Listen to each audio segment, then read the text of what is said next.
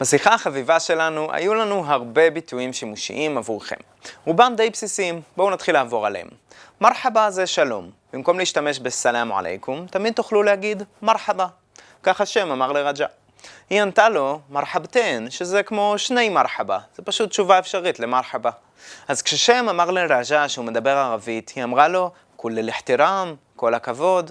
אחתירם זה כבוד. כולל אחתירם, כל הכבוד. תגידו לעצמכם כולל אחתירם כל פעם כשהצלחתם לזכור איזה מילה בערבית, או לבשל במקרה שלי. טוב, אז כששם סיפר שהוא לומד ממדרסה, רג'ה אמרה, וואלה, יפה, חילו. אז חילו זה אחלה תשובה לכזה, יפה, מגניב. בהמשך השיחה שם שואל, איך אפשר להגיד מגניב בערבית? והתשובה של רג'ה זה בג'נן או יא סלאם. בג'נן זה משגע, מהשורש של מג'נון, משוגע. יא סלאם זה פשוט איזה יופי. אחרי שרג'ה לימדה את שם את הביטויים, הוא אמר לה, שוקרן כתיר, תסלמי. שני ביטויים חשובים. שוקרן זה תודה, אתם מכירים, וכתיר זה הרבה. את האמת, כתיר זה גם הרבה וגם מאוד.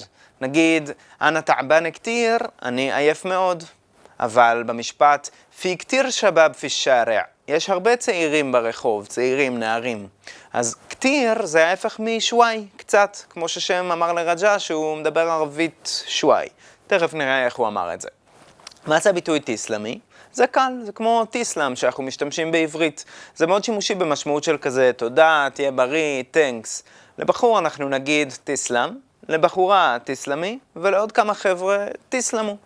עוד כמה ביטויים אחרונים. על עין וראס, על העין ועל הראש. זאת אחלה דרך להגיד בבקשה, כתשובה לכזה תודה. זה מה שרג'ה אמרה לשם כשהוא אמר לה שוקרן. פשוט אמרה לו על עין וראס. אפשר גם להגיד על העיני או על הראסי, ואפשר את שניהם, על עיני או ראסי.